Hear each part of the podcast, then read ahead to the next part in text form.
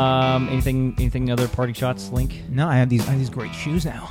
Oh yeah, look, Look at those. Yeah. Those Vans. They are Vans. I actually I bought them Friday. I took a day off from work to work on a personal project. I'm, I'm actually typing up all of my written writing from the past ten years.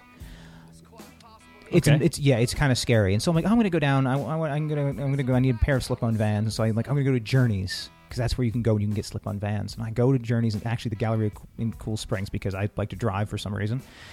And um, actually, I, I go in and I was like, oh, that's what I want. I was like, do you have it in a 12? They bring me the 12. They're like, oh, you got lucky. We had a 410 and a 12. I'm, Great. So I'm walking up with, with the girl who's helping me, and she's like, are you being them for any particular reason? And that was the first thing that like like threw me off during this this adventure. I'm So like, put on my feet I'm so like- that if I step on something, it doesn't hurt. Yeah, it's like really no. They're just just I needed. I wanted a pair of slip-on Vans, um, just for you know to have. And then I'm at the checkout, and I hear behind me because there's only me, the girl who's helping me, and the other guy who's working the other side of the store. No one else is in this place. It's a Friday. It's 11 o'clock. Um, and I just hear something like, "Hey, do you think I could I could hold on to these socks?" I'm like, like oh, what? Um, and then it's like, yeah, I just like, maybe maybe can I just put them behind the counter and just buy one of them on break? I'm like, okay, this is making a little bit more sense. um, and the the girl was telling me was like, yeah, that's just just fine, just do it. She was clearly exasperated already. And then I'm running my card, and all of a sudden the guy sitting next to me, he's like, hey, feel these socks, and he's he's like holding these socks out. I'm like, yeah, they're they're really they're really soft. He's like, right? Aren't they the softest socks you've ever felt? I'm like, yeah. He's like, yeah, I really want to buy these and put them on. I'm like, okay. and then I go back to the transaction, and he walks behind the cash register to where this, this huge wall of socks, and he just is feeling all like he's holding the one pair that he had me feel in one hand, feeling it, and just feeling all the other socks in the rack. That's a man who's getting his Christmas shopping done early. Calling all freaks.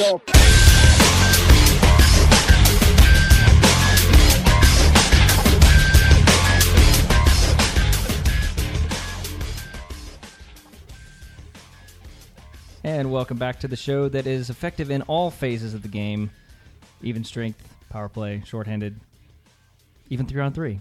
Do we do PKs? I don't. Uh, I don't kill. I don't know if you guys heard. I don't do. I don't kill penalties. Oh, okay. Well, not not anymore.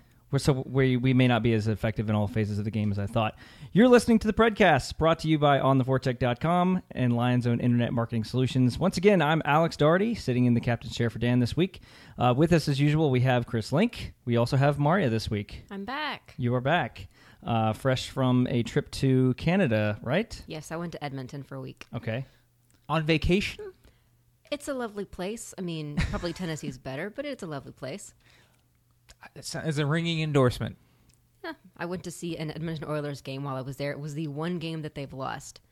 So, So which which was that? Well one? done. Well done. yeah, they it was the Buffalo game. They lost, I believe, six to two. Sort of blanking out the last couple of goals there. All yeah, right. Cam Talbot did not have a good night. All right. So, but they have a brand new arena, and it is it's very very nice. But they have some issues that they could probably iron out with concessions and stuff like that. But it's a very nice place. Okay. Um, I'm. Did you have you ever been? Did you ever go to Rexall? I did not know. Okay. Uh, me, me either. I, I it was just saying before we started that I, I've not been to any NHL game that is not at that arena downtown, whether it was the Nashville Arena, Bridgestone, whatever it was called. I've never been to one. Okay, yeah, I've been to a bunch of different arenas around. So, like, I would rank the building pretty high, but the fan base ex- um, energy, not so much. Like, there was no in game cla- clapping, chanting, nothing.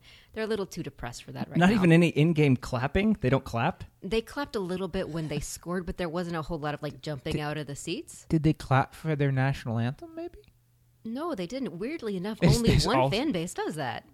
No, I mean after at the end. Oh, yeah, there's a nice little polite. Okay, round of that's what I meant. Is yeah, that not because- not during the live? Is that because clapping is like a citation in Canada? Like if you clap annoyingly, then you get cited. Is that true? I th- it's, it sounds like it might be true. I'm assuming. It's it's Canada. Who knows? Clapping is considered not polite enough for Canada, which is why Canada and Germany are just enemies. Because when those Germans start pounding tables, Canadians can't handle it. There you go. It's it's this is widely known. Link, how was your week? Uh, not not terribly exciting. Um, though, unfortunately, with, with Dan not here, um, Dan and I talk about Civilization Five a lot. Um, video game and Civilization Six I came out on Friday, causing me to to get a phone call uh, from a friend being like, "Hey, how'd the first period of the Detroit game go, or the Detroit Predator, Nashville game go?" I'm like, "Oh God!" And then I like ran downstairs, turn the TV on. Um, What is your so? What is your review of Civ Six? uh, it's hard to say. Um, you, you typically need 30 plus hours into the game before you even know what's going on. Hmm. I have about nine. So I'm about a third of the way there, and I'm starting to figure out how bad I've been doing at everything I've been doing and how wrong everything I've been doing is. But that's civilization. It's got like a really you have to kind of learn the language every time they jump up an iteration. So all the mechanics are familiar, but you have to like figure out how to place things, and Mhm. they change city building completely, so it's confusing a little bit. Okay, so trying to rate the game right now would be a little bit like looking at the NHL standings right now and, and making anything yeah, of it. it's just it's just too early. You need, let you need to let things sort themselves, and some of the the weird quirks, uh, you know, they'll reveal themselves to either be quirks or um, they'll be patched out. And hopefully, Hmm. hopefully they can figure out a way to patch the NHL because there's some problems that could probably use like a you know So version I- one point you know two oh. two I I played Civ Five a little bit, Mm-hmm. and I played it, and then I just it didn't end. It just I just kept going, and I realized that I was just supposed to keep playing this game until I wanted to not play it anymore, and so I didn't. Oh well, I have I have hundreds of hours into that game when it came since it came Like- out, like 500 plus hours. To me, video games have an ending. Like, you, oh, you beat it. Here's the ending, and it just doesn't do that. So, um, are you into video games, Maria, at, at all? Uh, Not too much. Like Okay. I, I enjoy some games like that, but I haven't played them in forever. Okay. So. Um, we have we have quite a lot of hockey to talk about. Uh, it's been a very strange, interesting roller coaster of a week for the Nashville Predators. Uh, before we get into that, I wanted to make a quick comment about the um, about another sport, about baseball. So the Chicago Cubs last night clinched their first World Series trip since 1945. And um, while that doesn't mean a lot to maybe a lot some of the more seasoned hockey fans, the comparison would be uh, would be like if the Leafs obviously went to the Stanley Cup, or perhaps if the uh, St. Louis Blues, who have the second longest uh, Stanley Cup drought in the league, so if the Leafs and the Blues somehow met in the Stanley Cup Finals this year, that is basically the equivalent of the Cubs and Indians facing because they both have not been to the Stanley Cup. I'm sorry, to the uh, World Series in Both statements 70 are true. years. Both of those are true. Both are true, but uh, I, I personally, I'm actually really looking forward to it. I like it when you have two teams that you really kind of want either one to win. Um, so I don't know, Mario. I know you're kind of a baseball fan, right? Yes. Okay, all right. Um, I guess I guess we'll see. I, I'm looking forward to it. You're not looking forward to it, are you?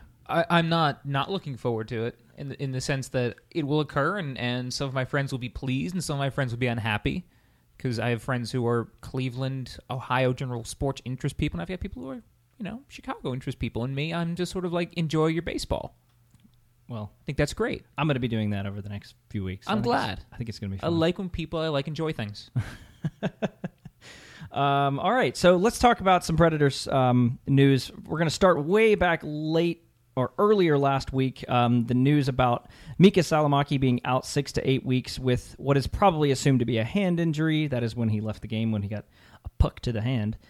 And uh, Anthony Bitetto is out four to six weeks with what is labeled an upper body injury. I'm guessing we're probably assuming it's something related to the fight with Jordan Tootoo.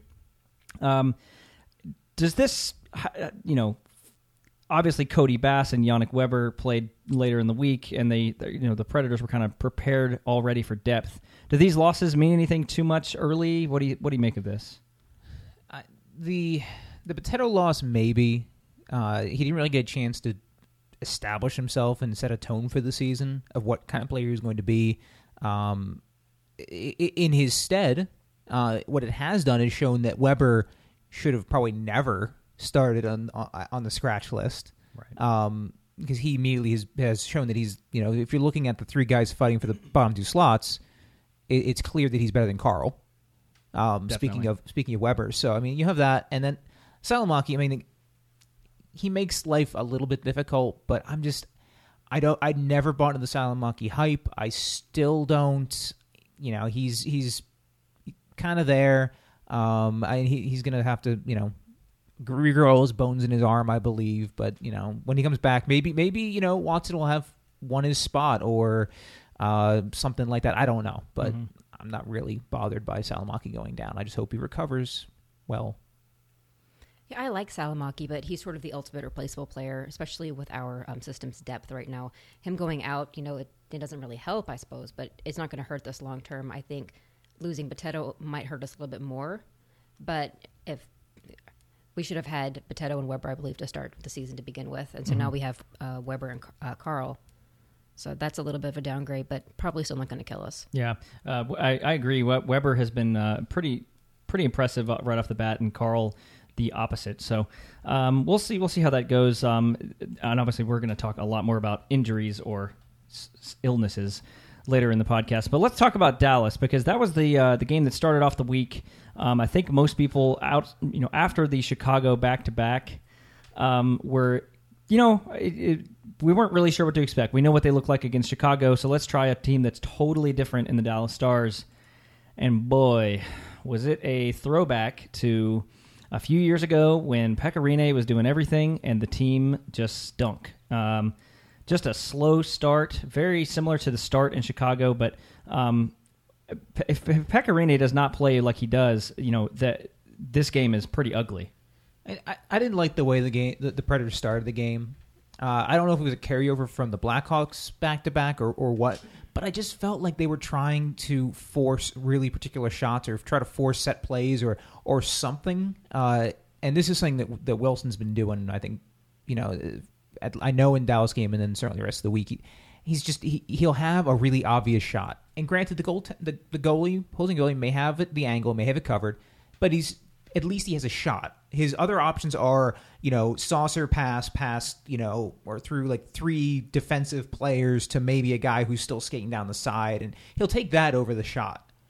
Right. And you know, I was seeing a lot of that from the whole team in the first period, and and I, I just think they got started on the on the wrong foot and couldn't really get back into the game at that point. Yeah, the shots against in the first period were very, very ugly. If we hadn't had Pekka back to you know 2011 Pekka mode, then we would have been in a lot of trouble early on. Yeah, shots against at that point. When Adam Cracknell got the first goal, shots were twenty to seven Dallas at that point, and that was in the second period, I believe. Uh, yeah, pretty pretty ugly. Um, and uh, Fisher gets the power play goal. That was actually, you know, to be honest, was pretty a pretty lucky goal. I think it deflected, came right to Forsberg, and he found Fisher right in front. It wasn't a very typical power play goal, uh, especially for this team. Um, but at that point, you know, the, Dallas just clogged everything, and, and it was pretty impressive to see the kind of game that you know Dallas we're used to seeing them just very much wide open and uh, almost no one in the middle of the ice. Everyone's just shooting around the outside, and this was totally different. Yeah, I, I I went into the game thinking, hey, we're going to see some of the wide open, crazy play that you'd expect from Dallas and Nashville, and uh, you know we didn't really see any of it for the most part. I mean, the, I think the first there was some kind of zany neutral zone play, and both Yeah. both teams were trying to fight for sort of control of the neutral zone. Um, that got, that felt really Star Trek for a minute. It was weird. Um, and uh, that, I think Dallas maybe ultimately won that. I, I, but I, I think the the bright spot that I want to take from that Dallas game because that was I mean that was like a Tuesday night boring game for the most part. Also a little bit frustrating. Uh, I thought, despite not registering any points, I thought Fiala had a really good game. Like he was really working hard, doing some really interesting things, was causing problems for Dallas. Uh, and I thought that was really a, kind of my ta- encouraging takeaway from what was an otherwise dreary match. Yeah, I, I think my takeaway was was Ryan Ellis. He he probably was the best defenseman on the night. Um, he had the least terrible possession numbers of anyone on the team, and uh, he had three shots on goal, three hits, two blocks, and played almost 25 minutes. He played more than Josi in that game. Um, he had more ice time time than Josi, anyways. Uh, so Ryan Ellis had, had a decent game, and like you said, Fiala, and then but you know. Re- Rinne really made that game close. He had 35 saves. Um, and then, of course, good old Jason Spezza scores with about 10 minutes left. And that was pretty much all she wrote. Guys, uh, the Predators could not get anything going later in that game. If we can see more of that from Marina this year, especially if he is actually going to get the rest that he's been given so far, I think we should be in pretty good hands. I, that seems to be the theme of the of the game at this point, uh, or of the game of the of the team. Pekka Rinne through five games has been pretty pretty good. I mean, definitely better than last year, uh, and and really, you know, not peak Pekka Rinne, but but definitely better than last year, and an above average goaltender, and that has been probably most surprising to most people. and uh, I guess he hasn't played five games. He's, games he's played three, but um, in the games he started, he has been very impressive. And that that theme, if that continues, you know, you have to feel good about that. Yeah, I, I- I'll happily take a, a shaky five ten minutes in game one for the rest of the performances he's put in. Uh, you know, we just have to see. I mean, the, the thing that always is is uh, difficult about Pekka is has been his his inconsistency. So, I mean, can he hold it up? Does it last? Um, you know, do, do we start hitting December and he starts kind of tra- trending downwards and causes problems, and then the team has its you know December January slump before he miraculously recovers after the All Star break, and all of a sudden he's like amazing again. I don't know. Yeah. You just worry that you, you've got this sort of, when you have this, this team that has kind of two different pieces, you've got your defense goaltending and you've got your offense forwards. You're worried that, you know, if you don't have both things going at the same time, you know, what that means in the long run. It's too, way too early to really worry about that for right now. But, um, in the meantime, uh, at the end of that, you know the Predators are one and two, and you're kind of wondering, hmm, how wh- where's this going? And then uh, some line changes. Uh, we have some pretty significant switches going into the Detroit game, and I wanted to get you guys' take on this. Going back towards the forward lines from last year, Ryan Johansen on the top line with James Neal and Calle Jarnkrok. Mike Ribeiro on the second line with Philip Forsberg and Craig Smith. Then you've got, uh, of course, Mike Fisher with Wilson and Arvidsson, and then Fiala getting uh, banished to the fourth line with Sissons and Bass. Do you think this is um, is this indicative of where where things are going now, or do you think that that's just uh, you know three games in, Lavi's just kind of throwing darts and just you know just to see what happens, or what? What do you think about these changes going into the Detroit game? Yeah, I, I, I think he was just trying to see if they can recapture the old chemistry. I mean, why not? Uh, I mean, there were there were certainly some. Uh, there were plenty of weird moments in the Detroit game. Um, Yeah. I mean, it, it's just things. Just things were happening. I mean, uh, how many times did we see uh, Cody Bass and Philip Forsberg skating on a line together? Oh my gosh. including the the now famous uh, Bass Forsberg check. uh, which I just, I mean, I, I just can see that moment in my head where you know Forsberg picks up the puck, he's going up the ice, he's, he's getting ready for the breakout, and I just see Bass skating towards him, being like, Cody has to realize that Forsberg is trying to cut the ice. He needs to get in position to be an out, uh, like an outlet valve or something. And Bass is like, "No, I'm just gonna keep keep the you know heading the course. Nothing's gonna go wrong." Forsberg, no clue he's there. Doesn't expect him to be there. Never even occurred to him that another player was going to skate into his in, into his lane like that. I guess because Cody Bass isn't a fast skater, he could have just stopped skating; it would have been fine. Like he made, he, there was only one wrong way to do things, and he found the way to do it. Uh, and then you had that hilarious turnover, and that was what it was. Yeah. Um, just quick story right, from my high school hockey playing days. I was on at one point. I played hockey. It was it was a, an experiment gone wrong, and I, I had a lot of fun doing it. But um, I was very much the Cody Bass to the rest of the team's Forsberg, uh, and so I was on a, a line one time and did something very similar to what Cody Bass did. And uh, I did not play with that player anymore because uh, he was hindered by my presence on the ice. Um, yeah, you don't want to you don't want to ever check your own player off of the puck in the middle of uh, a high school hockey game. You also don't want to check a player off a puck um, from your team, and when you're a professional hockey player in the middle of a pro game. uh, I think there's there's in, in high school it's embarrassing. At the pro level, it's just it makes you groan and wonder what a guy like Cody Bass is doing out there. Hmm. That is that is true. Um, so, like you mentioned, the Detroit game things got weird. Things got very weird because all of a sudden we noticed that Ryan Johansen's missing. So is Craig Smith. The rest of the team seems to be playing not great. Uh, it's alarming. They're still up two one, middle of the second period, I think. But but but I don't know how you guys kind of heard this story happening, but you know, I just assumed that there was some injury and we were just having this bad luck, and then all of a sudden you look up and and uh, you're you're losing the game, and then um, I, it something felt different about the way it was going. Yeah, and th- there were murmurs on Twitter, and I can't remember some from some media sources saying, you know, there was there was someone asked a question, there was a mention of some illness, like a flu or something being passed around, um, or rumors of that, and so I was, like that was the next thing. It's like, oh well, some of the players are have the flu, and everyone's getting the flu. I, I think Ribeiro, it was Ribeiro had an interview somewhere. There was a quote on Twitter about the guys being sick, but I don't. It seemed like the translation from that was sick in the good way and not in the bad way until we saw the game and Johansen mysteriously disappeared. I I- I could see Ribeiro using that terminology and it'd be confusing to the to the person doing the interview. right. Yeah. Yeah. Any guy wearing a wallet chain that says something is sick, you're going to assume he means it in, in like a good way. Sick, totally sick, man. all, all the players they I mean, like they coming into the game tonight we're all looking a little sick and it's like oh wow they're really pumped like Man. no not really well i mean it, it sort of pumped but not in the good way It's getting wicked out there. Um, i So- love that musical oh, I, I do too. Actually, I saw it when it was here. be a great like a sort of predators on ice meets wicked it's kind of a on ice musical I think we've got the next uh, beneath the ice episode figured I, out. I think we pitched it for the next all-star game go ahead and, do- and do a back-to-back in nashville that who needs la when we have wicked on ice there you go. you know Subban's up for it Oh yeah, Subban would be the star of the show. Um, about this game, I mean, aside from the, the the illness, which we'll talk a little bit more about, uh, you know, in this game you had some things.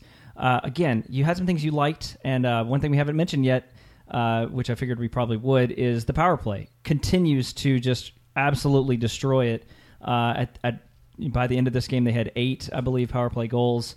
Um, in the middle of that game, you know, after the Red Wings are up one nothing. PK Subban gets a power play goal to tie it, and then what? Twenty seconds later, or something like that, Mike Ribeiro gets just a wide open net, puts the Preds up two one. So things are looking pretty good. It's still though you have that in the back of your mind. This is on the power play. What, what's going to happen the rest of the game? The Drew Miller goal um, is probably one that Pekka Rinne would like to have back. That sort of really tough short side angle.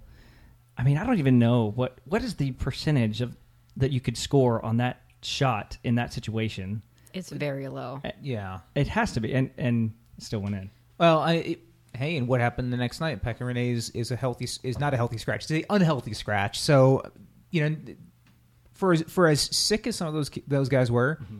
They played really well in retrospect. I mean, they lost the game. They lost the game. They they on most days should definitely win. I mean, I had it last week pegged as one of their must win games, uh, and and you can't anticipate food poisoning basically. Um, though the other the other thing I want to take away from the game, and uh, and it, it repeated itself uh, in the game against the Penguins the next day, is the increased role of Victor Arvidsson on the PK. Mm-hmm. So first three games of the season, I did I actually did the very very basic math. In the first three games, Arvidsson averaged 21 seconds on the PK. Um, in like the first three games, Okay. he in the sec last two games he's averaged 57 seconds, That's- and he's looked fantastic. Yeah. I mean, it, I, I guess you like we need you to kill a penalty. We need to kill you know spend more time on the, on the PK, and he's okay, and he does a great job against Detroit. They they put him out there against the Penguins, a healthy, hot Penguins team, and he's the team's best penalty killer for the most Yeah. part.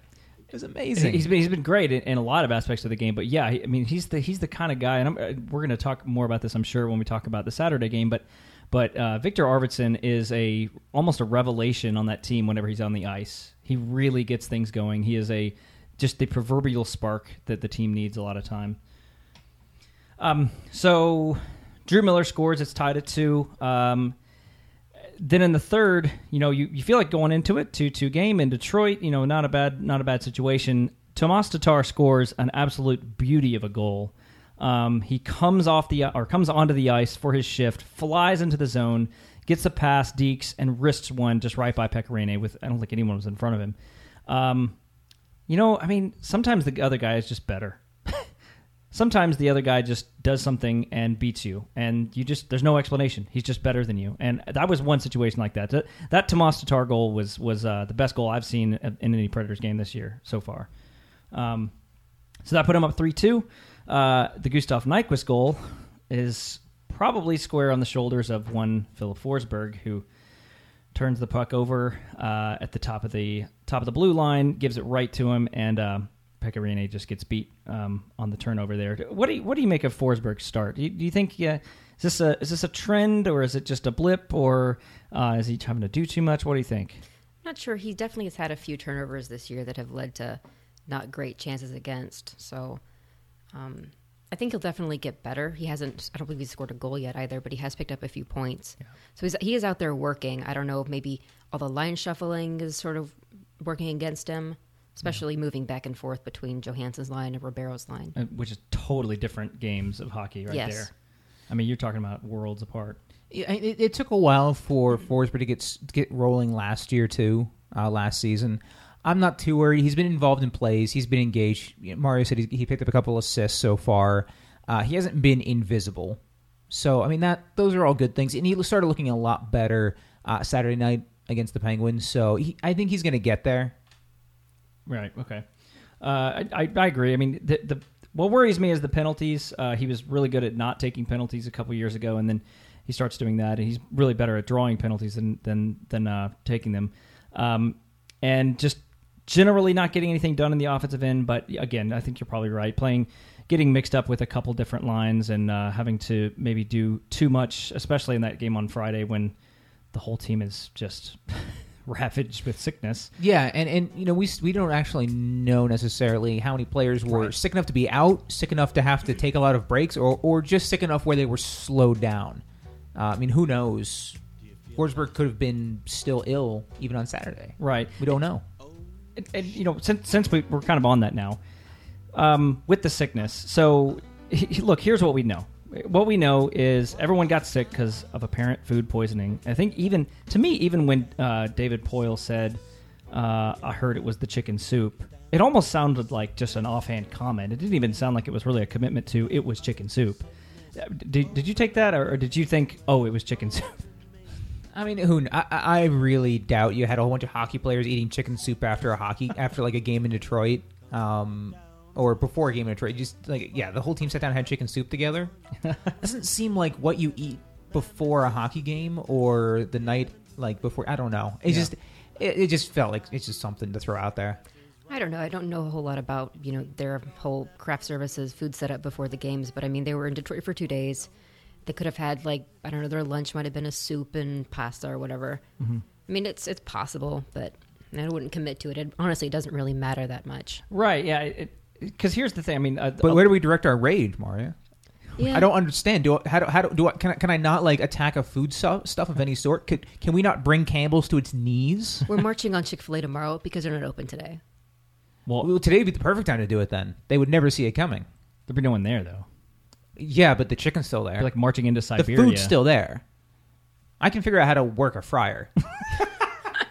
I, okay. am so confused by what you're arguing against. I'm saying let's go get waffle fries and chicken sandwiches. I was just picturing like it's it's basically like if we just you know flew a moon to to flew flew a moon flew to the moon as we did and just I'd kind of fly a moon with you anyway. this is this is now ours and everyone the whole world's like okay fine we're gonna uh, actually go to restaurants that actually have food.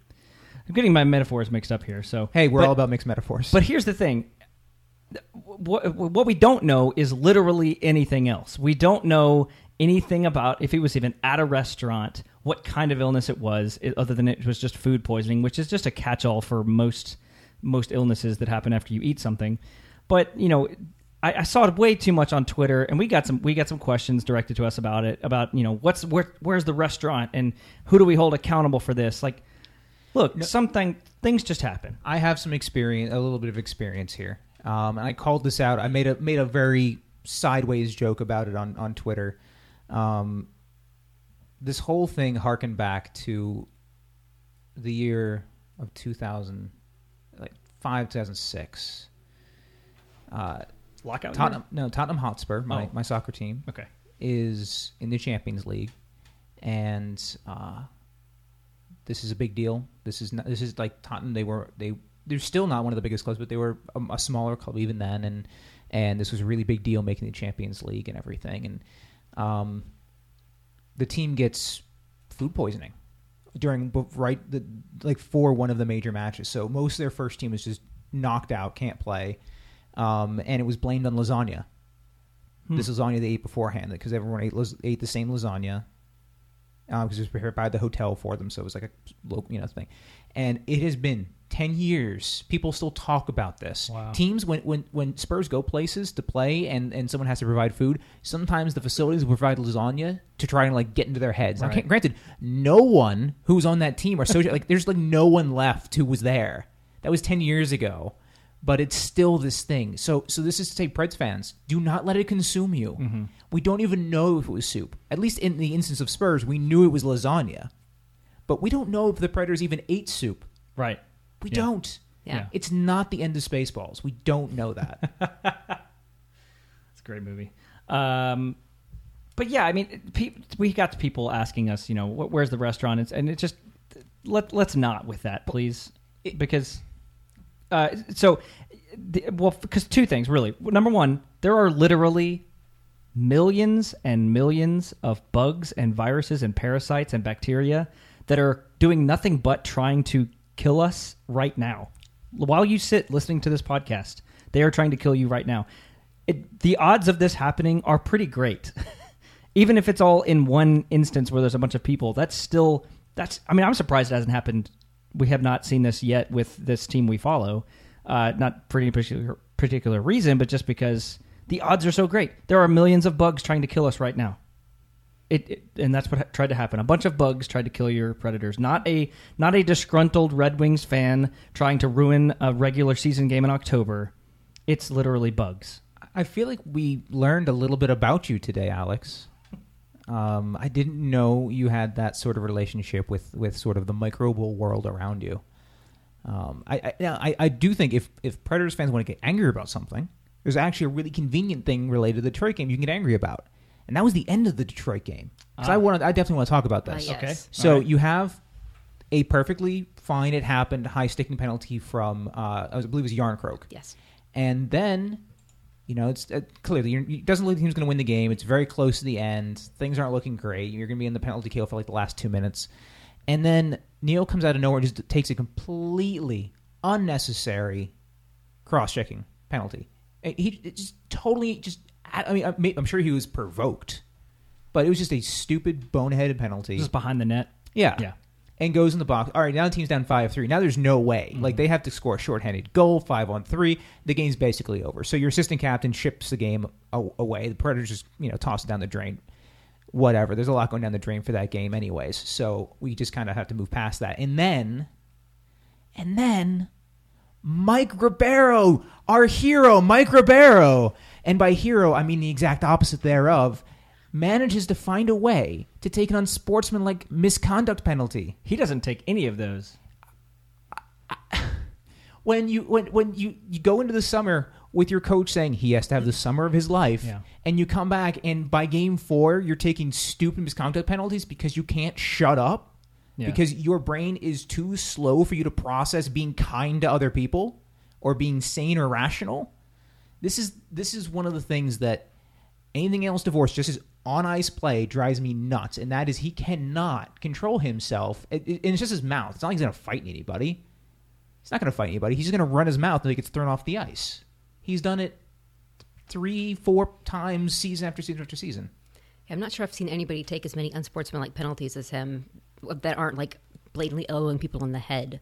He just like gets tossed in the end of games constantly. It, it, I feel like there were at least two or three last year. I mean, it wasn't in the playoffs uh, against the Ducks. Yeah. He had the one in the playoffs. I mean, maybe he does it because he knows it doesn't really hurt the team at that point. But he's gotten thrown out at points where he's gone for for a, a reasonable amount of time when the team has been down.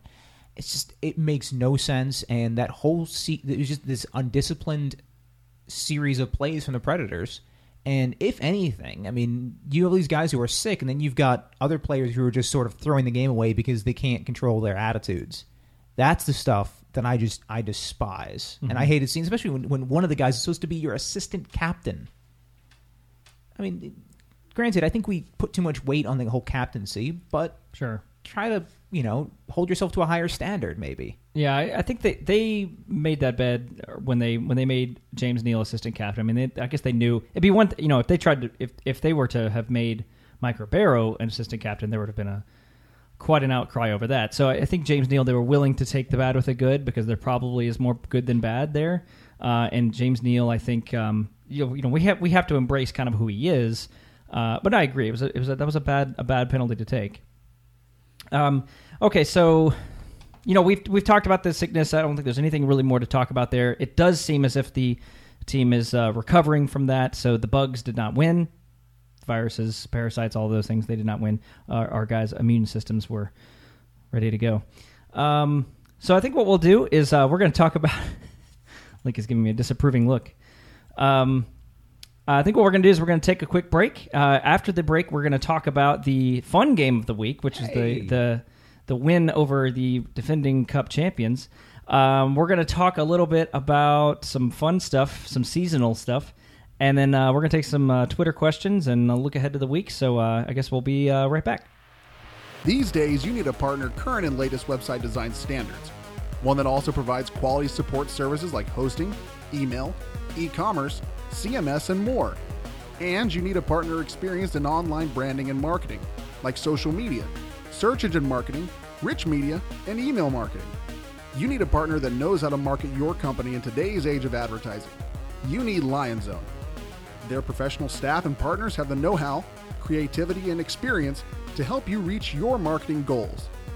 Contact them today for a free consultation at 615 353 0402. That number again is 615 353 0402. Or you can reach them on their website at www.lionzone.com. LionZone, Nashville's leading internet marketing agency since 1999.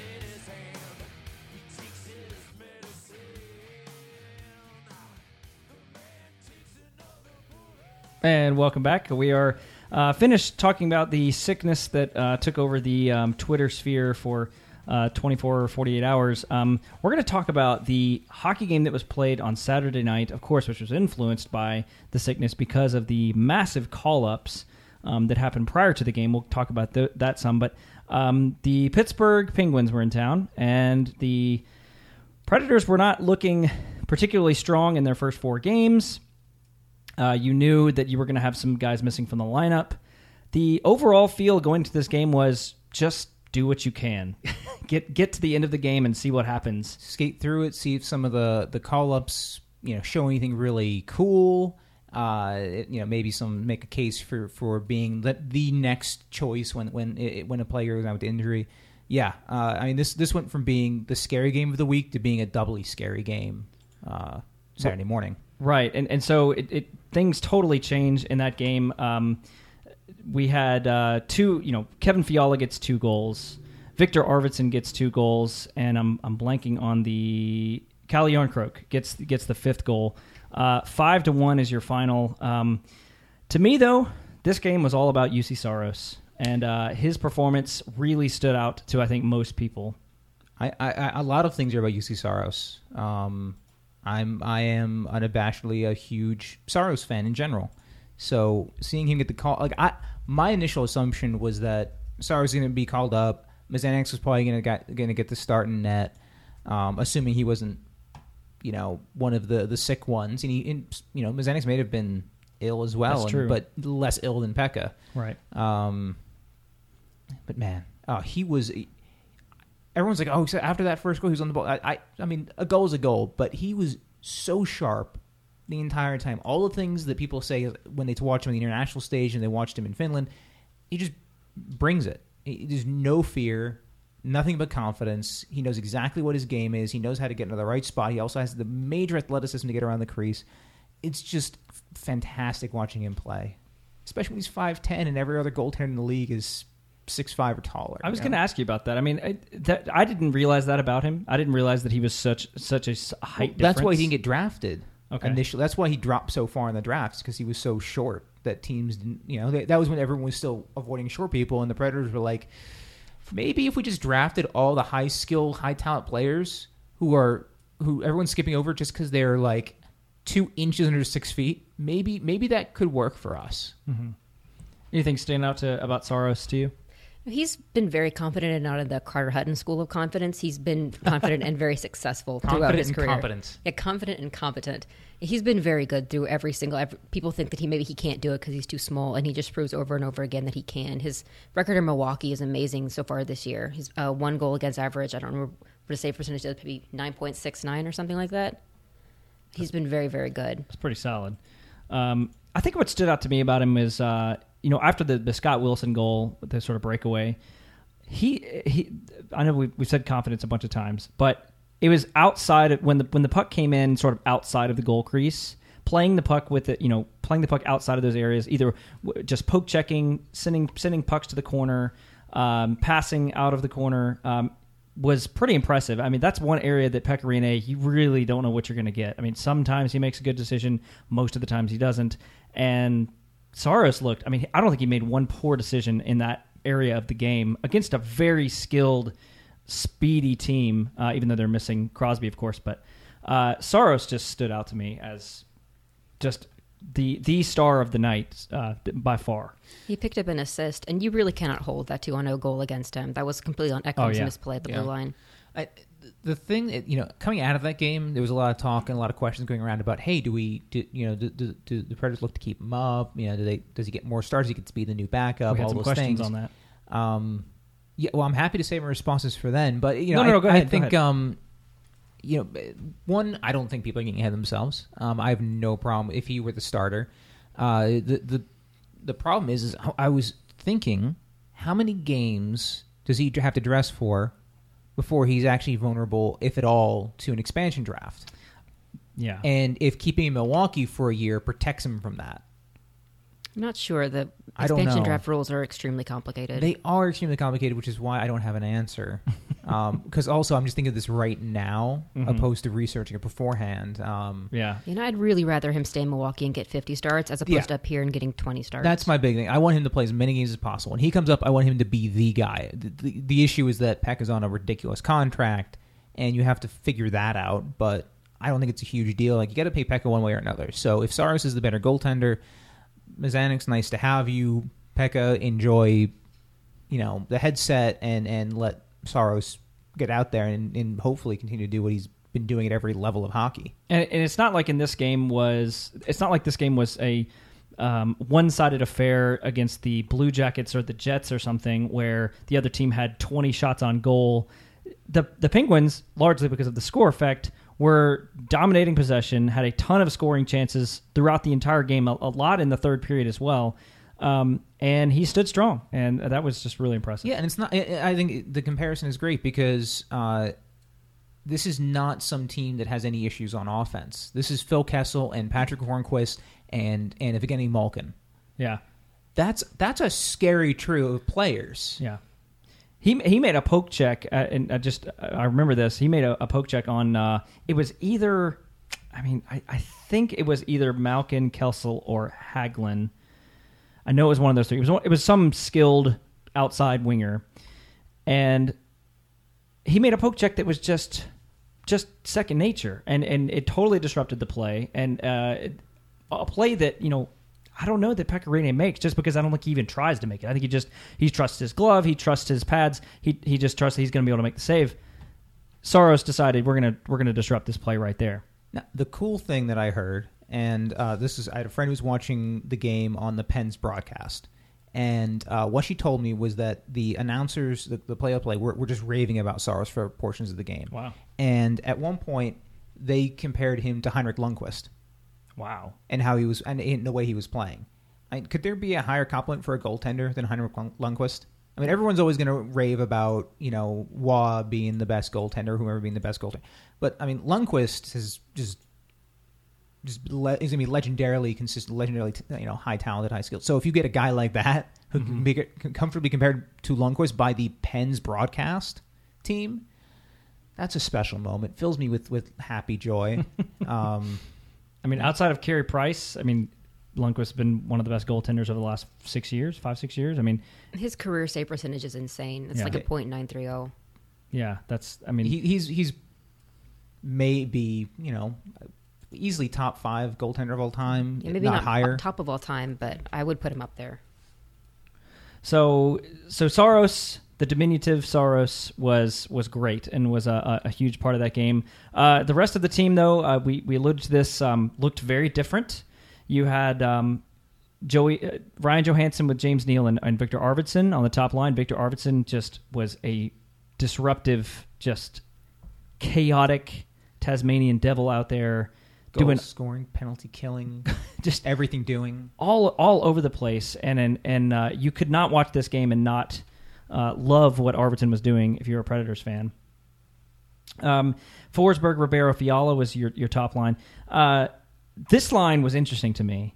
Calle Jarnkrok going back to center, playing with Wilson and Austin Watson as his wingers. What is that line? what what is the goal of that line? I mean, it's a spare parts line. it's a spare parts. Yeah, Yeah, because I mean, it, and maybe maybe uh, a Wilson Jarnkrok makes sense. I mean, Watson's just because he's got NHL skating experience. He's a guy you can trust to do what you tell him to do. He may not always do it well. I mean, he had a couple good looks and some close calls. Um, same thing with Wilson. I mean, Wilson had a couple really good looks and made some odd decisions with the puck. Um, nothing that that really hurt the team, but didn't help. yeah. Uh, still, it was better than the the as as Stu Grimson dubbed it the the soup line, the fourth the the fourth the Milwaukee call up line that was a not effect. I think they skated like um most of them had around like eight minutes of ice time. It was like eight nine minutes. Yeah, eight to nine. Yeah, it was like between like eight to nine minutes between them, and I mean they just got beat up. Well, I, I hope my groan was not misinterpreted. I was really more groaning at Stu Grimson. I don't know. I I like the soup line. I admit, I it part of me that that loves really bad puns and all that kind of stuff. I really appreciated that, and I don't say that about Stu Grimson ever, It ever was- at all. It was surprisingly clever. Okay. Yeah. It, and he was also dressed like a dork too, so it, it, it helped balance out. Yeah. He was wearing his traditional like weird stripy suit and black button up shirt. Don't wear don't bu- don't wear a black button up shirt, anybody. I mean, just don't do it. Wha- You're not you're not a vampire in the '90s. It's not cool. Wait a minute. Wait, hold on. Vampires in the '90s wore black button-up shirts. Yeah, with the big uh, cuffs. Oh, okay. I, I didn't know that. I guess I You're didn't- really delving into this. Someone. Well, I just- you want to you want to really talk about it. I well, here's the thing. I was thinking in my mind: is there a is there sort of a, a fashion, you know, eras of vampire, you know, vampires in the '90s, Vampire vampires in the '70s, and, and, you know, antique vampire dress? I guess there is. Uh, yeah, that last line was uh, if if the third line. If the third we're moving line- on. We're moving on. We're moving on. If the third line was a spare parts line, uh, the Smith Zolnierczyk Gaudreau line was now this is this is not Craig Smith, of course. This is Trevor yeah, Smith. sorry, Trevor No Smith. relation. no no relation, and uh, Freddie Gaudreau no relation to Johnny Gaudreau. I think we already yeah we, we need to make sure that's clear. Um, that line if they're not even a spare parts line, what are they? They are a um, They are a hey. We, we have to ice four lines of forwards, and we need to. some guys you can put out there who can at least not concede goals. they're the the the, the car tape on the the window. They, line. yeah, they are. Hey, our guys need a breather line. Yeah, we need bodies line. Yeah, Yeah. Um, also in that game, and this is uh, I wanted to mention this as well. I guess just because Laviolette was thinking, "What the hell? Just scramble everyone and let's go ahead and do Subban and Ekholm and Josi and Ellis." So, Yay. what what'd you make of that? Did you I like was that? very happy with that. they do seem to work better. I I, I so want to just have Ellis and Ekholm together and and Josi and, and Subban, but it just seems like it works when you mix them up. It just seems to click. Yeah, I really like Ellis and Ekholm, but really splitting them up and go, putting them with uh, Subban and Josi, I think works a lot better. I do not particularly care for Josi and Subban together. Just sort of the whole style they play, what they try to do at the same time. Um, you know, I think whatever works. It's a good problem to have. I mean, You know, maybe it spreads. and Maybe it spreads minutes out. Maybe it means that how much harder is it to to, to for an opposing coach to match lines against a team that's going to ice a combination of Ellis, Josi, Subban, and Ekholm when you're never going to have, you know, pick, pick your who's the number one pairing there. Who knows? right? Who knows? I mean, maybe you give the edge to the Ekholm Subban pairing. Maybe just because Ekholm's taller. I, I think I mean Ekholm might be slightly better defensively, whereas Ellis may be a little bit better going forward. Uh huh. but I mean, it just depends on how you want to judge judge them. But And I Ellis- couldn't do it. Ellis tend to, tends to shoot more. He's a little a little bit better of a passer, I think. Well, Ekholm's a pretty good passer too. I know. Yeah. Um, Oh, our our lives as analysts is so hard, guys. So, so that was a change. Um, do you think does that does that change stick uh, going into later in this week? Does that ch- does that shuffle in the defensive lineup? Do, do we see more of that this week? I hope it sticks more than the lines from the Detroit game, which I was not a fan of. Okay. Yeah, I, I, I hope so. Um, you know, this is the time of the year to experiment a little bit to find the groove. You've got some some new faces out there, and and uh, you know you're adjusting to some new playing styles. I mean, Arvidsson really clearly, he very much spent the summer working on the exact things that were deficient in his game. I mean, I talked about it last year. He just didn't look strong, and his shot was terrible. He looks so much stronger this year, and we talked about that a little bit during the season preview that he put on a lot of weight, and his shot looks like a threatening shot. I mean, his his is random, you know, shot you know shot on net from you know open ice that was sort of like a oh he's like he's tossing a you know a, a frisbee gently through the air was an actual shot that th- that could have been threatening. Uh, which just completely changes how he can play the game and, and the way he can do things, and it just makes the, the teammates around him respond differently because he's a higher threat. Yeah. So there's a lot of adjustments that have to be made in this team, even with players that are familiar to the system and to each other. And I think uh, I've heard a lot of comparisons to um, Hornqvist uh, that people are comparing Arvidsson to Hornqvist, which is uh, to, to me. I, I I understand it because if he shoots a lot, but they are just totally different They players. Arvidsson's a Yeah, much better the same. skater, much better skater, and he can do a lot of different things. Hornqvist great in front of the net, and he he does a lot of things well. I mean, I'm not slagging off uh, Hornqvist here, Better but not. I'm not. But but Arvidsson is a very different player, and he does shoot a lot, but that does not necessarily mean them that they're the same. Um, so yeah, uh, this was a, a, a this was a great win. I mean, it. I don't. I'm not. I'm not shy to say that it was a it was a great win considering the the circumstances, considering the opponent, uh, and considering how the previous four games went. Solid solid finish to the week. Yeah, I mean, it- it- you know, the only complaint is that paltry 33% on the power play. Oh my gosh. Uh, I mean, that was embarrassing, frankly. Why are they not shooting? Um, I, I just don't know. it's hard. It's hard when you're uh, you go one for one for what was it? One for four. One for three? one one for three, and your power play percentage goes down. That's pretty bad. Um, I, I, hey, if they if they manage to end the season, and they're at a twenty five percent power. If they're shooting 25 percent the power play, that would be awesome. Yeah. I mean, that would be fantastic. I mean, we know they're not going to be able to stay at this. Right. What are they at? Fifty something percent over fifty He percent. It's like eight for 13 or something incredible. Some, like something ridiculous. I mean, everyone knows. Everyone's in, in talk to death about how it's unsustainable. But hey, if the, if that is a, a trend that says they can score like this and they can move the puck like this, Mhm. and they can finish in, in the high tw- you know the mid twenties, yeah. man, that is that was something that was missing last year. And uh, so on on the power play, I mean that that was kind of the focus of the week outside of uh, what happened over the last 24 hours or so, um, because it was so dominant. Here's the thing with the power play. You know, we we've talked about this before, and with special teams in general. You know, a, a good team usually has a good power play, but you do not have to have a good power play to have a good team.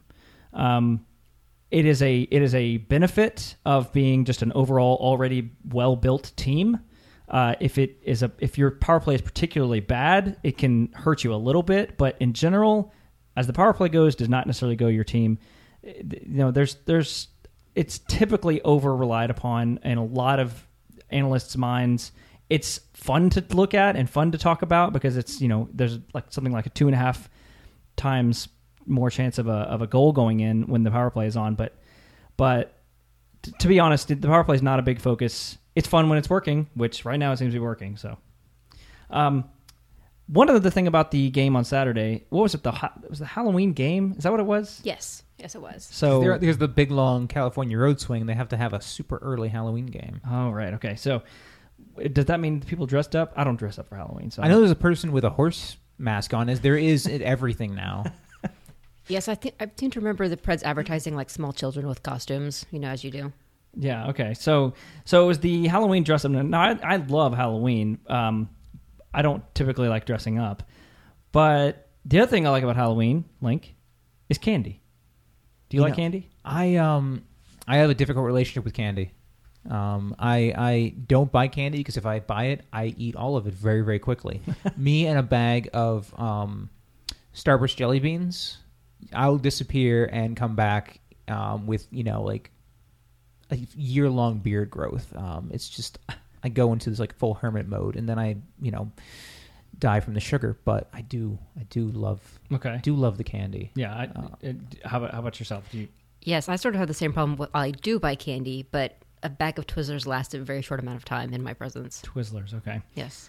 So wanted to spend just a moment discussing some candy because I, I believe Link has some some extensive research on some uh, some ca- Yes, candies. e- extensive is accurate, not at all an exaggeration. Um, it is extremely detailed. But uh, what some folks may have seen is midweek, uh, and I'm the you know, I apologize, I didn't source this properly because I cannot remember the name of the group that released this. But there was a uh, a listing. It was a four thousand person sample to find out what the most popular candy is per state. So the very first thing that pops in my head is okay, we know the states, so we can't do this for Canada. That's fine. They have, um, I don't know, what do they, what do they eat at Tim Hortons? Like They have all dressed chips and All- ketchup chips. Yeah, they. I mean, whatever. Canada does a thing. They like uh, gobstoppers or something. I don't know. Um, but we do have the fifty states, and we do know which hockey teams are in which states. That is that- stuff we yeah, do know. that we is do know that. So I mean, most of these are kind of boring. You know, like I mean, Tennessee being candy corn. I, I I like candy corn. If you get a good candy corn, it's it's, it's, it's like the proper sweetened with honey candy corn. It can be clear. You can have be to really buy enjoyable. name brand candy corn. You can't buy the crappy store yeah, brand it. Brach's has some strong candy corn. It's actually like honey sweetened candy corn. Um, But there are some interesting ones in there that I just they caught me off guard, especially if you think of the teams like California. Most popular Halloween candy in California, Lifesavers. Really? Huh. I mean, I've enjoyed a lifesaver or two, but that's what you're going to pick to represent your state. The- I think the problem with lifesavers is, isn't it just uh, there, what are there like four in a package? Oh, the, the little fun size ones, They're Yeah. like four or five little like rings. In the, they, they're in the classification like candy, like Jolly Ranchers. And my teeth hurt. oh yeah. I don't care for those. um, I mean, it, some of these are flat out boring, like M and M's or Crunch Bars. Crunch Bars in Florida and M and M's in Michigan. Uh, New Jersey always standing out, though. Though they're known for their defensive hockey and their, their systems. But their favorite candy, Sour Patch Kids, which is a pretty aggressive candy. Whoa. That's a pretty aggressive candy. So Yeah. I feel like they're compensating. Is is really my point there. That that's Um, a, yeah that's a that's a pretty But they're, but they're still doing better in New York. Normally it's the other way around, you know. It, it- but but New York sweet tarts, how lame is that? sweet tarts like the Sweet tarts, like in the little foil, little little Yeah, like okay. plastic cellophane sweet Yeah. tarts. Uh, a- a- and really, there's there's one here that I have to call in particular. And that's the Arizona Coyotes. Arizona, their candy they had listed. Anyone want to take a guess? Well, You yeah, wanna- you want to take I Alex? You want to take a guess. guess? Yeah. Yeah, we'll take a guess. pecan logs. Pecan logs. Interesting. Interesting. Um, terrible guess. I'm thinking but old. I'm thinking old people. No, but hey, I think you're you're in the right direction. Maria, what do you what do you think? I think? don't have a guess. Oh, come. You, Can I make a second guess? I'll make her guess. Okay, Alex's guess for Maria. Werther's originals. That would be fantastic. That fantastic. sounds like Florida. no, it's it's utterly perplexing. Um, Toblerone. Oh, Huh. Toblerone. I love some Toblerone. I mean, who doesn't? But what an odd thing to be listed. Uh, and then and then I will say, um, with pride, the number one candy for the state of Pennsylvania is the Swedish fish. oh, Now, this makes immediate sense to me. Um, there is a family tradition in my family. Yeah, Yeah. that's obvious.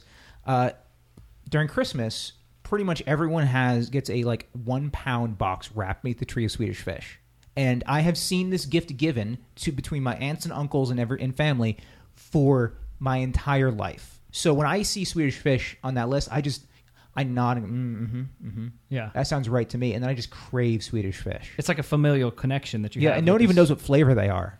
The The theory is it's lingonberry, but no one's really sure. It's not cherry. No, Okay. it's not cherry. It's Hmm. not cherry. I've never thought about that. Like It's- the flavor yeah, of Swedish pe- fish. Yeah, it's it's they've never revealed uh, the, ma- the the manufacturer. They've never revealed the flavor officially Huh. or anything Okay. like that. Have you ever tried the Swedish fish Oreos?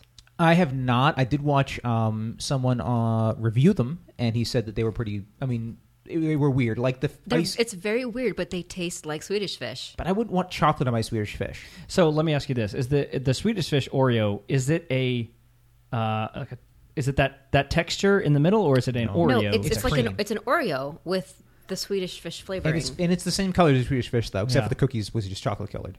Okay. So I, I think before so we can wrap this up because I definitely want to talk about candy, and I know from the poll I put on Twitter midweek, you guys did too. uh, I have my own stance on what the best Halloween candy is. I know very clearly in my mind. I see it in my dreams. I know what it is, and I want us to come to agreement on this if we can. Okay. I think, and and this is maybe maybe I want you to really think about this because it may not be. In, you know, I want you to be objective because I think this is objectively the best candy, and that is the the um, Reese's peanut butter cup. Okay.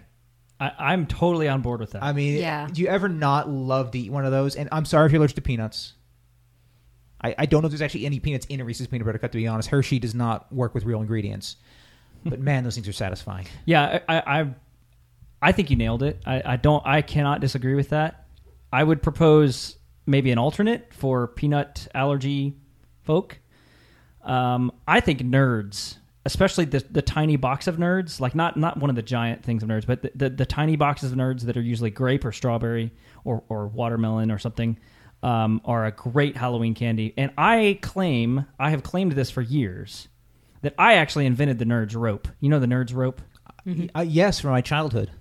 But I invented it because years ago, when I was a child at, Cal- at, at Halloween and got nerds and I got Twizzlers, I was putting those together when I was eight years old. I, I was doing that for years before they ever came out with it. So, I will happily give you credit, okay. but uh, you know, and, and so final word.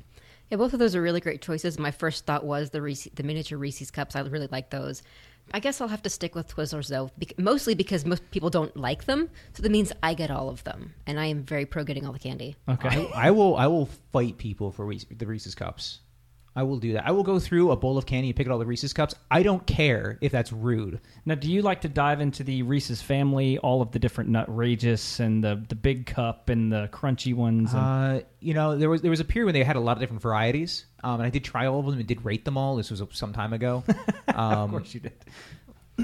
you, you guys have read my writing. You you, you, you know.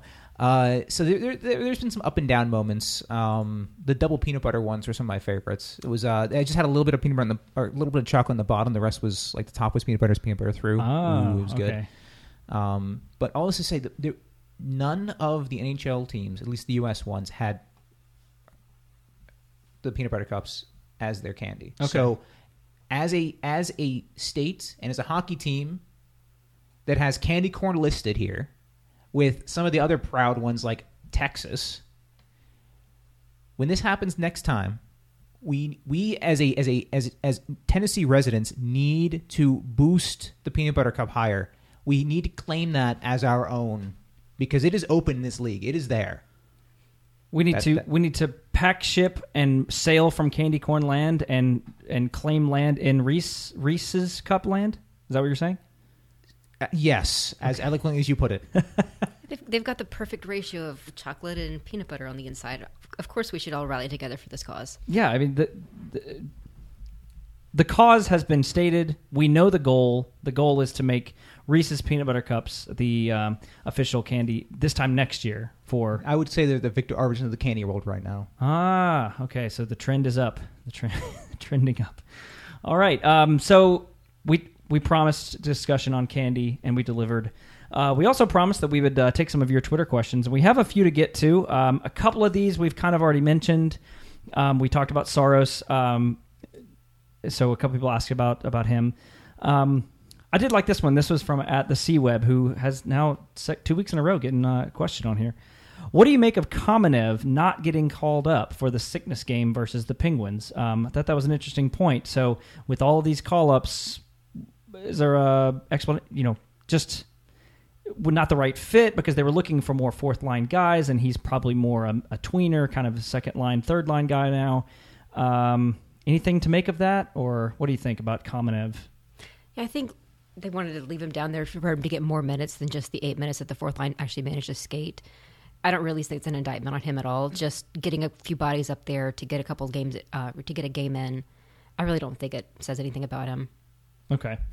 Um, all right. At Ryan Quirk ninety seven says asks if the Preds had to make one move, what do you think they would address? What could they give up? What could they get back? Um, I, I like these kind of questions. I like this sort of you know trade bait kind of discussions. Well, yeah, lead us off. Lead us off. Um, so I was thinking about this, and uh, it's tough because I think prior to, uh, if, if you ask me this right now, if you ask me this right now, um, I, I would say they probably don't make a move at all. Um, they, I don't think that they have anything to address. I know they're two and three, but it's it's it's early. I don't think they make a move at all. But if they go closer to the trade deadline and there are problems, I think they ship Ribeiro, either cut or ship him somewhere. I think that they make a move to get Colin Wilson in a in a place where he can succeed, whether that's on another team and get something in return because they might not protect him, uh, or they this would be the big one. They do something with Pekka Rinne, and then all of a sudden you're looking at Saros. you know it, this is this is one of the the difficult questions because it's wide open and, and admittedly the last couple trades from the predators the ones that have been impactful no one really saw coming. Right. and if, Yeah. if you say you saw that coming then you, then good on you for not leaking any of that inside information because you're clearly plugged right into things. Uh you know, it- most of the things in our, our list that we like oh it's about clearing out players that frustrate us. Now i'm more in wilson's corner than most people. Um so you know i i like to hold on to him. I still think he might be gone in the expansion draft possibly. I, it's hard to say.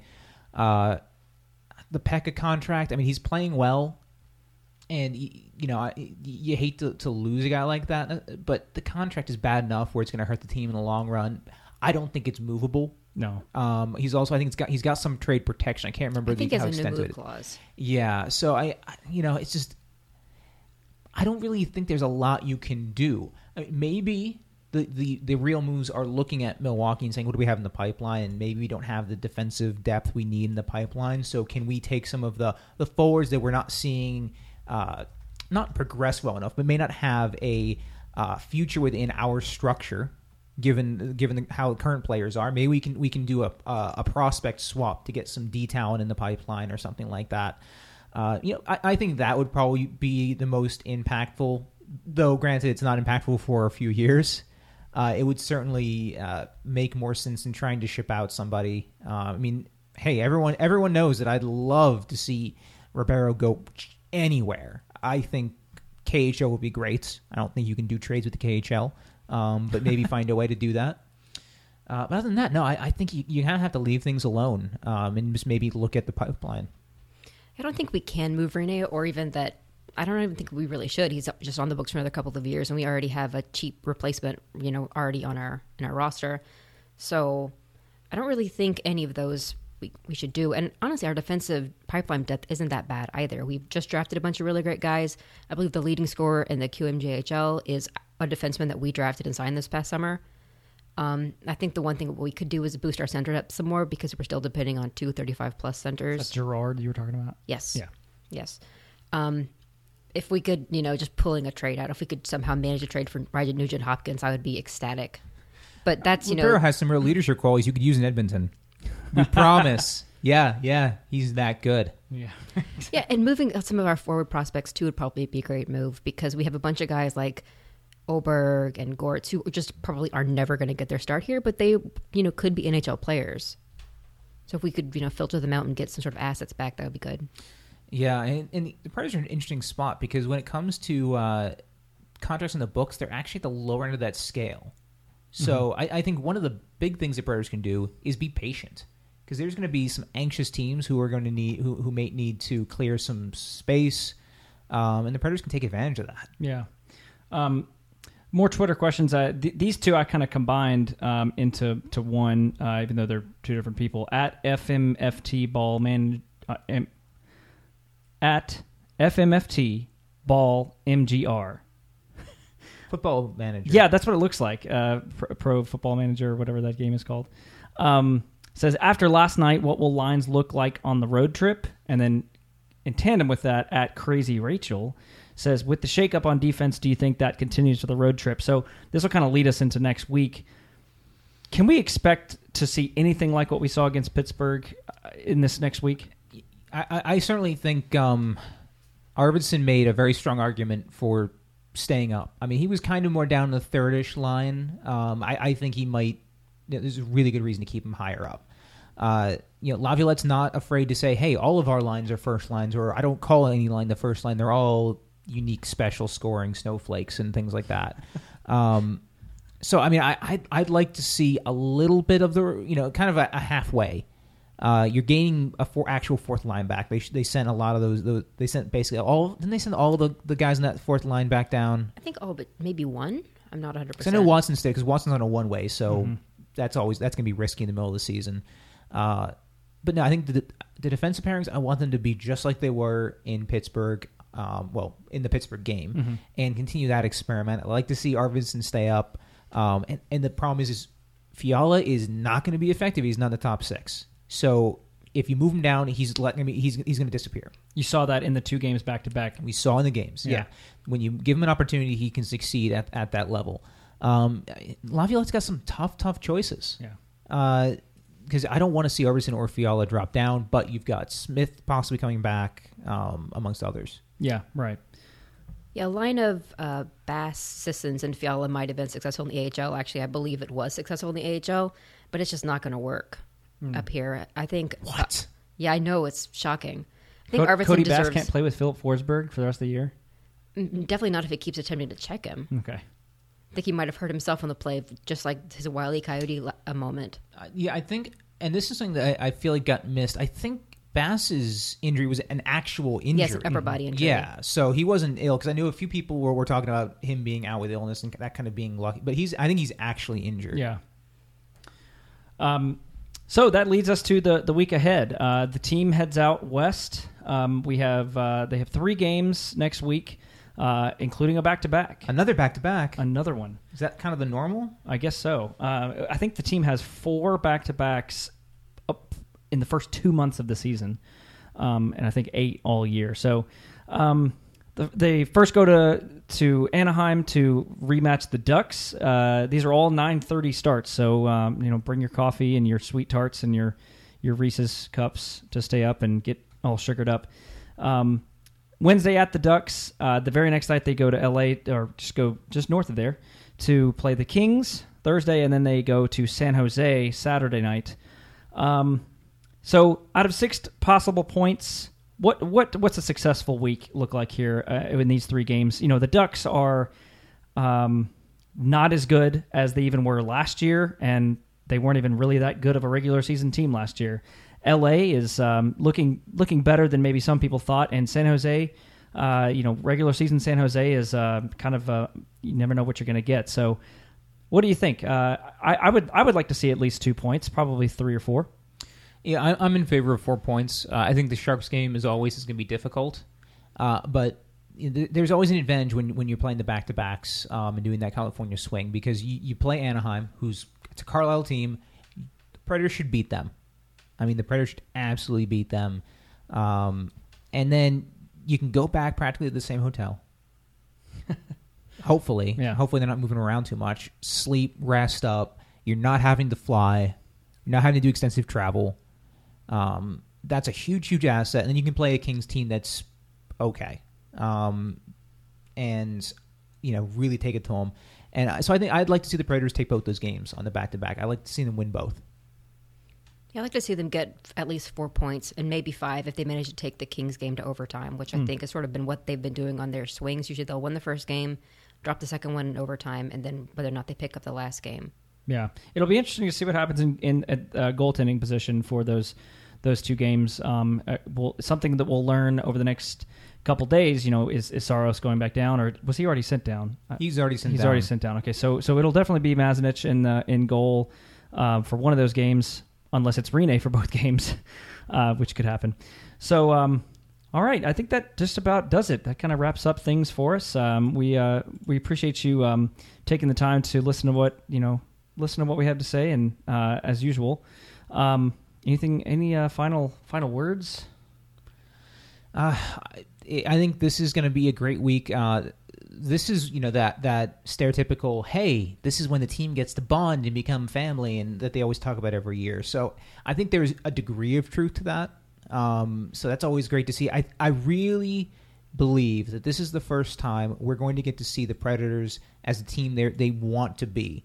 Uh, the start was a little weird um, with the back to backs in Chicago. You have the illness. You have a, the, the weird game against Pittsburgh with all the call ups. You know, maybe maybe they start getting back to normality uh, when they're playing the Ducks.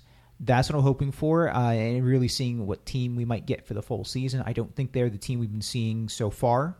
Uh, so I, I think that's something to really look forward to, even with the late starts. Yeah, I agree. We haven't really seen a whole lot of the team as it's going to be. They didn't have a whole lot of training camp, and just the, these few games have been a little bit strange. So maybe we'll get some more pictures of them, you know, tandem biking in California, and then get some real games on get in their books. Tandem biking in California is that a thing? Yes, uh, the Swedes did it last year. It's a thing you can do anywhere. You can tend as long as you can rent a tandem bike, you can do it. Oh, it's not like a. re- It's not This is- required. no, it's not required. No, you, you don't get off the airport in in uh, San Jose and they're like, "Here's your bike," and you're standing there awkwardly, being like, "But I'm by myself. I'm here for a business trip. Who do I ride with?" They do that in uh, Nashville, except it's a pedal tavern. All right, he is uh, Chris Link at 3D Link on Twitter. Uh, she is Maria at underscore Maria underscore K. And I am Alex Darty uh, at Alex Darty1. The show is at On the Forecheck. And uh, you're listening to the Predcast. Thank you so much, and we'll see you next week.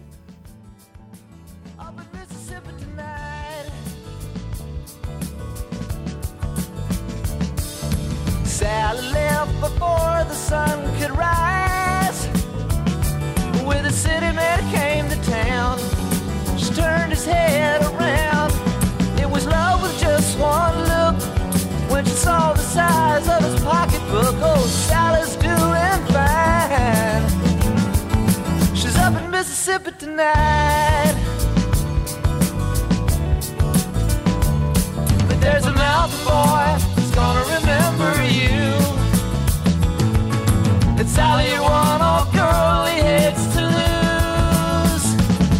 But you did what you had to do. You know I'm happy for you.